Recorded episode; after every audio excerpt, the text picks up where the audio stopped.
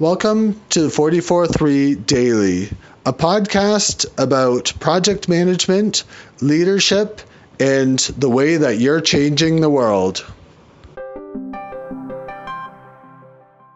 You don't really need to have amazing technology to have innovation.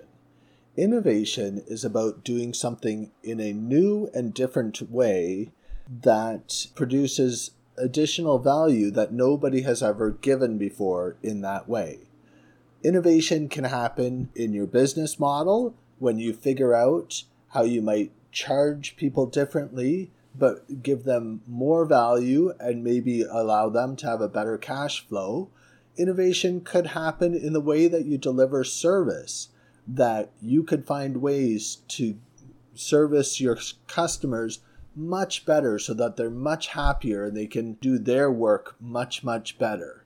Innovation can happen in so many different ways. It doesn't have to just happen because you have a new app or some new technology. So the next time that someone suggests that you do something innovative in your organization, Start by thinking about what innovative new thing you can do that doesn't include technology. Start thinking about how you would shape things differently, how you would use people differently.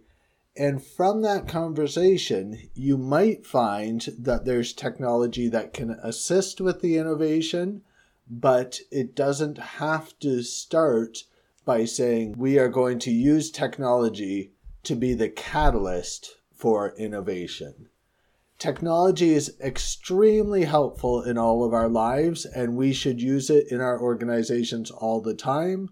But just because we're using technology does not mean that we're innovative, and you can be innovative in so many ways without technology. Go and find out how your project can be innovative in ways that don't necessarily include technology, but may take advantage of the technology that's out there. Thanks for listening today. Today's episode was brought to you by 443. We're providing tools, resources, and services for people who have to manage projects in their everyday work, even though they aren't professional project managers. Visit us today at 44 3.com.